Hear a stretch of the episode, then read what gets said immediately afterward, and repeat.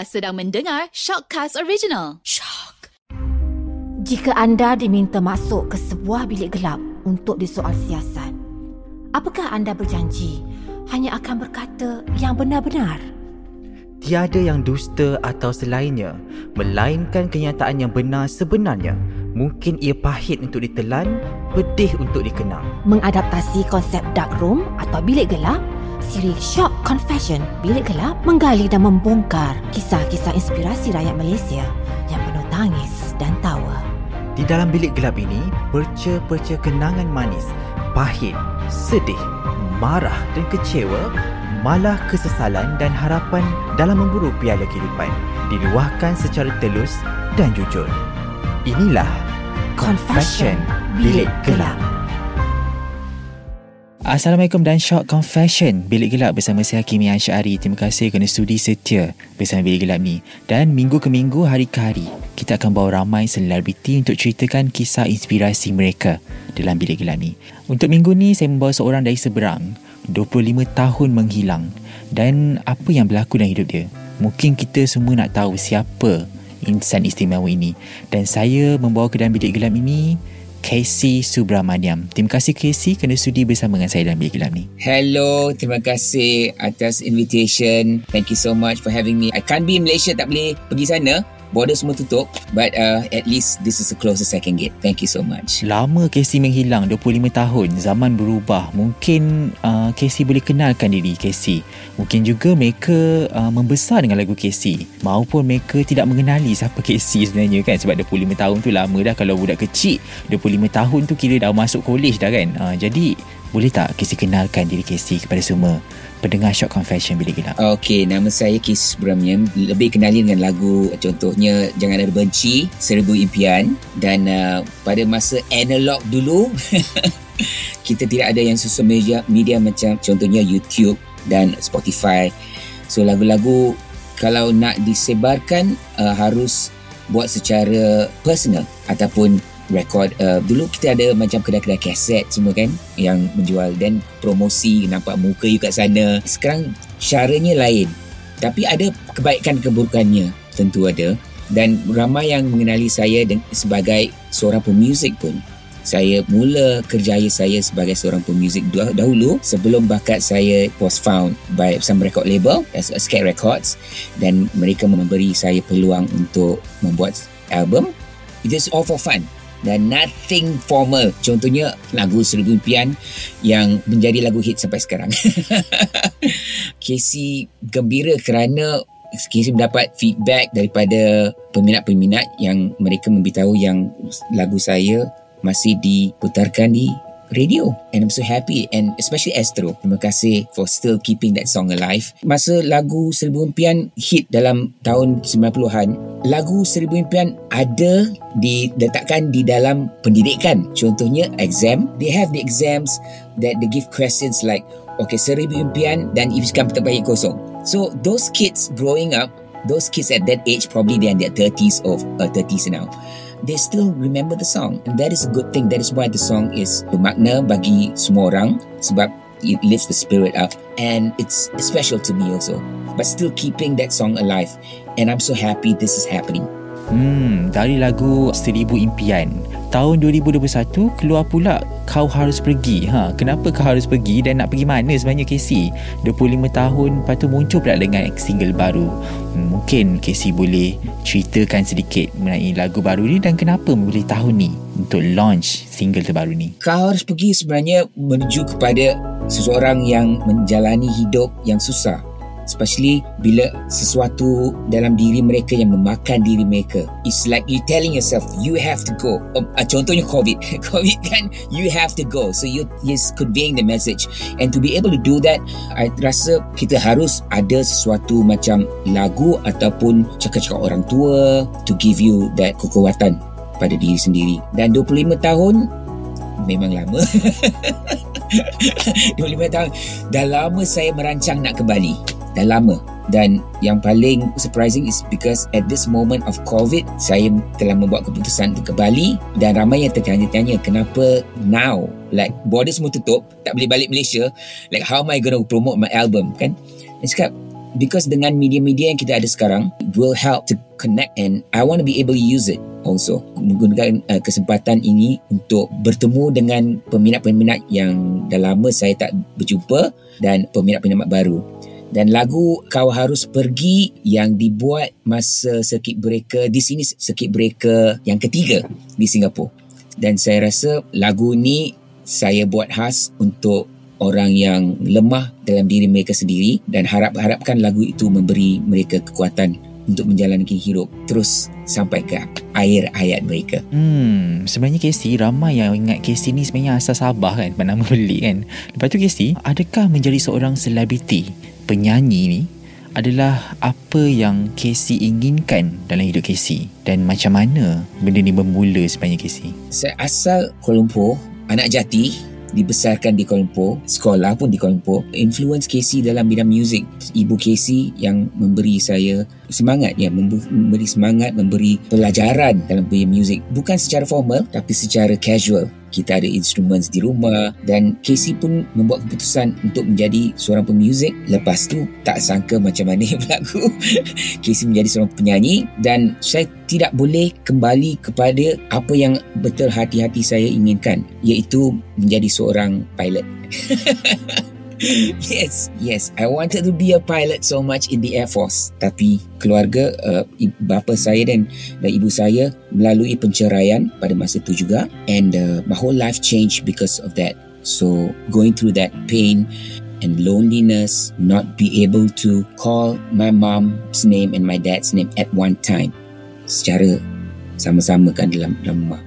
Memang susah dan oleh itu saya I lean against music because music is emotional. And I feel like that is my only comfort zone that I can turn to when I'm really down. Because uh, saya mendapat mencurahkan isi hati saya walaupun yang sedih ataupun kegembiraan saya melalui music. Dan itulah sebabnya ibu Hakimi dapat merasa apa yang saya merasa bila saya menyanyi dan membawa lagu tertentu dari tahun 1994 sampailah sekarang kan Casey pernah tak rasa menyesal untuk menjadi seorang selebriti tu? Muzik memilih saya dan saya gembira yang dalam pengalaman yang saya sebagai seorang pemuzik dan penyanyi ataupun sebagai selebriti. Being an artist being popular famous and rich. Rich with love. But rich is a bonus and I love what I do.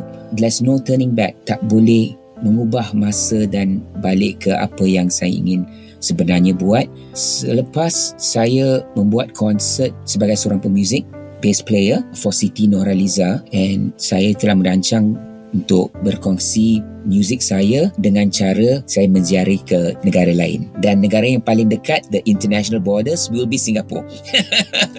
Murah ambil bas terus ke sana.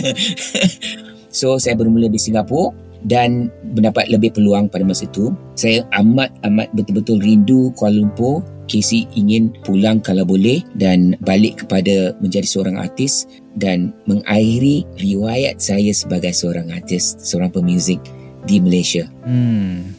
Okey, kalau lah boleh ubah masa ni kan dalam kehidupan kita ni, apa perkara yang mungkin Casey nak ubah menjadi Casey yang lebih baik pada hari ini atau sebenarnya Casey okey dengan jatuh bangun kehidupan yang Casey lalui pada hari ini? Dan seperti mana Casey? Saya tidak menyesal apa yang uh, cadangan-cadangan saya buat pada masa lalu terutamanya datang ke Singapura. Saya ada family sekarang yang saya betul-betul cinta. Tapi kalau saya diberi peluang untuk pulang ke Back to the future.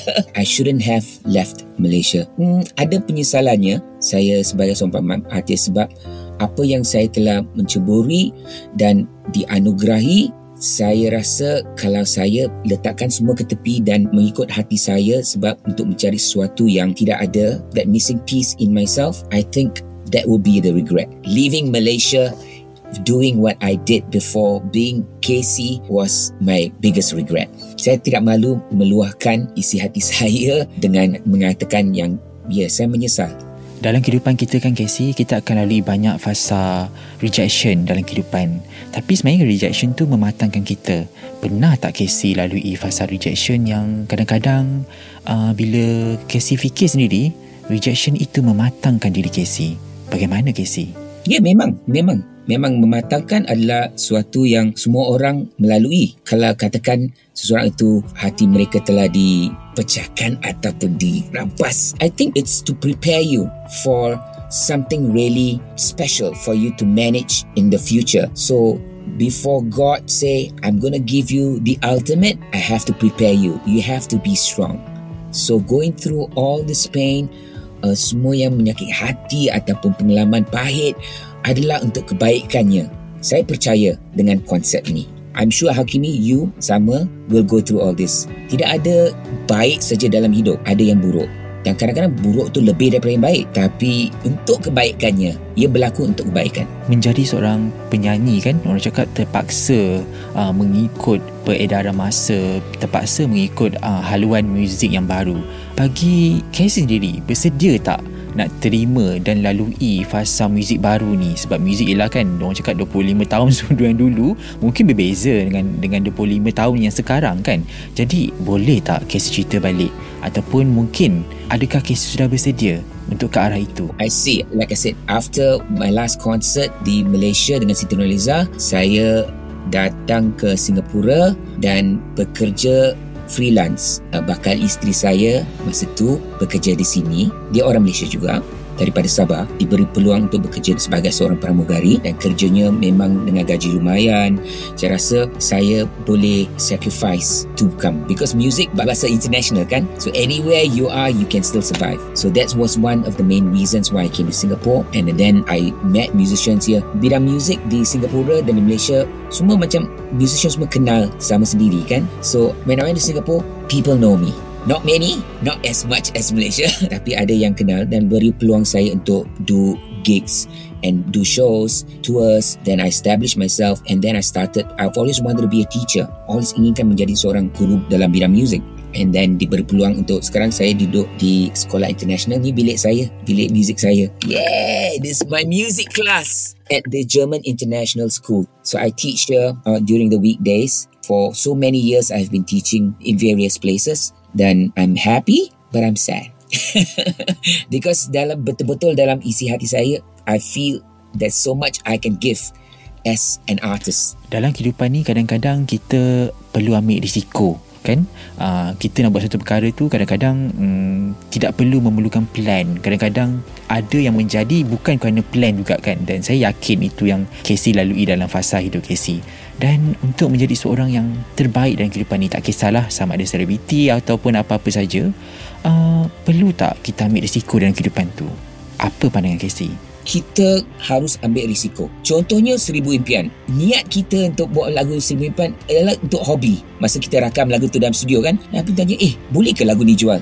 Ah, tak kisahlah kita buat aja lah for fun of it. Secara tak terfikir, everything just happen like that and the song became a hit song and change the industry mengubahkan cara pemikiran dalam bidang muzik amongst all the producers and songwriters eh boleh ya kena lagu ni okay let's get into this kind of stuff that's how it all started and if you're talking about now kau harus pergi saya pun fikir alah buat aje lah.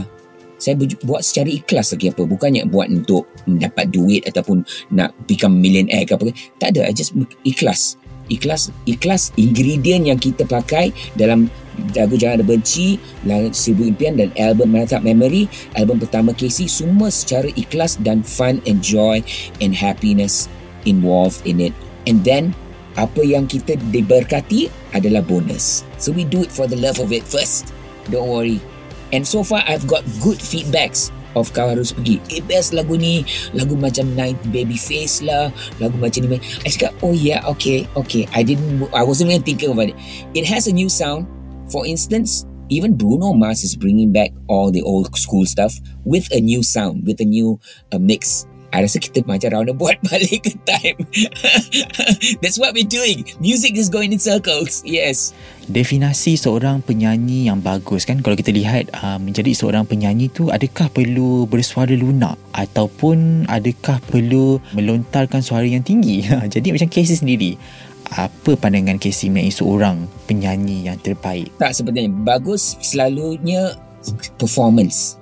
Performance. Walaupun dalam studio ataupun in front of a live audience, they have to be committed to the song. And peminat ataupun pendengar boleh rasa kalau itu tak ikhlas ke ataupun just not nyanyi aja. You always have to be committed. Contohnya, kalau you cakap pada seorang yang you sayang sangat, your girlfriend or your wife and all that, I love you. You know, you have to commit to that. Then they will feel it. If you don't, it becomes like, you know, a daily routine. Yeah, I love you. It's like, oh, you know, you don't feel it. So, at the end, you only be lying to yourself. So, I think each, every performer should commit because the energy and that feeling can be felt by the listeners. That's important. So I see that as a good performer. You don't tak semestinya suara tinggi sampai gelas pecah ke ataupun suara rendah. It's not that. It's not that. I don't have a very high voice. I have a unique voice. I have a, sometimes I don't like my voice, because I have this bad nasal uh, tone, a lot of people say even the doctors dah bagi saya appointment nak remove my sinus. Five times I had the appointment, tapi tak pergi because takut yang tone dan unique suara tu akan hilang Mungkin I, suara saya Kita harus tabah Mana Mana tahu jadi macam tu Besar so round I don't have that unique anymore So that's why I left it like that Biarlah tak apa yeah. Jadi keunikan tu sebenarnya penting kan bagi sesiapa saja. Jadi jangan memalu untuk menjadi unik, jangan malu untuk jadi berbeza. Adakah Casey percaya ataupun setuju pandangan saya untuk menjadi seorang yang berjaya dalam kehidupan ni? Jangan malu dengan keunikan kita, jangan malu dengan peliknya kita. Apa pandangan Casey? Yeah, yeah. I mean, everyone has to be unique. Everyone, I rasa wajib mereka untuk mencari diri mereka sendiri what they can offer best. Contohnya Tony Braxton don't have a high voice. So the producer pandai. Dia cakap, oh she's got nice beautiful mid range or mid low range. Yes, use that. And dengan lagu dia, some of her songs, penyanyi yang nak bawa lagu tu pun susah. Because it's too low for the female to hit you know it's too rich to the female. So the producer must be smart to bring out the best. Bakat memang you sedar that you you have a talent they have to there's someone out there must be with you to bring out the best in you. And that could be the producer or could be your close friends you know always must be open to improve. Yes open. Constructive criticism is good. It's healthy. Yes Hmm. Okay, Casey, saya akan tanya soalan ni. Selalu saya tanya pada semua guest yang masuk dalam bilik gelap ni kan. Okay, bila mereka menjawab soalan ni, perspektif juga berbeza. Pandangan juga berbeza. Saya nak minta pandangan daripada Casey. Apa makna sebuah kejayaan? Adakah perlu rumah yang besar? Adakah perlu lagu-lagu yang popular? Ataupun seperti mana? Apa pandangan Casey mengenai sebuah makna sebuah kejayaan bagi seorang Casey? Kejayaan untuk Casey ialah kebahagiaan dan tanggungjawab. Yes, simple as that. Walaupun tak banyak duit dalam simpanan, tapi asalkan kita tahu menggunakan dan sedar tanggungjawab kita, okay, perlukan duit tu untuk family, kita pakai duit untuk family. Walaupun kita ada lebih dari untuk yang kita tahu, okay, we have extra, we will still always think about the people around us. Because tanpa mereka, tanpa apa yang berlaku di sekeliling kita, we are nobody as much as I am, I'm Casey, I need you, Hakimi. I need Nora. We all need each other to make this world a better place, or else you are lonely and you can never achieve. Okay, Casey. Sebenarnya fasa pandemik ni melalui satu perubahan dalam kehidupan semua orang dan saya yakin Casey lalui fasa itu dan tipulah kalau cakap macam uh, you okay ke? Uh, covid ni orang cakap okay sebenarnya itu sesuatu yang tipulah kan. Jadi untuk Casey sendiri apa nasihat yang mungkin untuk sentiasa bangun dan bangkit walaupun keadaan itu sukar seperti waktu sekarang ni? Apa kata-kata nasihat yang boleh Casey beri kepada semua pendengar Syakar Fashion Bilik Gelap? Saya lihat sekeliling saya sedar yang apa yang berlaku dengan orang jatuh sakit sebab COVID dan meninggal dan penceraian sebab you know situasi sekarang ramai yang berlaku. I mean even I have bad times with my family also. So it's just to have faith. Have faith. Selalu sedar yang Tuhan Yang Maha Kuasa berada di sebelah kita berada di hati kita. Kita membuka hati untuk Maha Kuasa untuk berada di dalam ni supaya kita boleh selalu teguh dan semangat kita selalu kuat dan dengan apa yang ada dalam diri kita, kita dapat menolong orang yang susahan. If we are weak, we won't be able to do that. So, sometimes we don't get the strength from others, it's fine. But look, God is up there and He will help us and we have to allow that feeling to happen. We have to let him come in so we can help others. So that's my best advice to people who's going through a lot of stuff. I lost my job. I went on borrowing a lot of money. and that's me being human because why? I have to think about my family. I have to think about my family. I have to think about the people I love, the people who love me.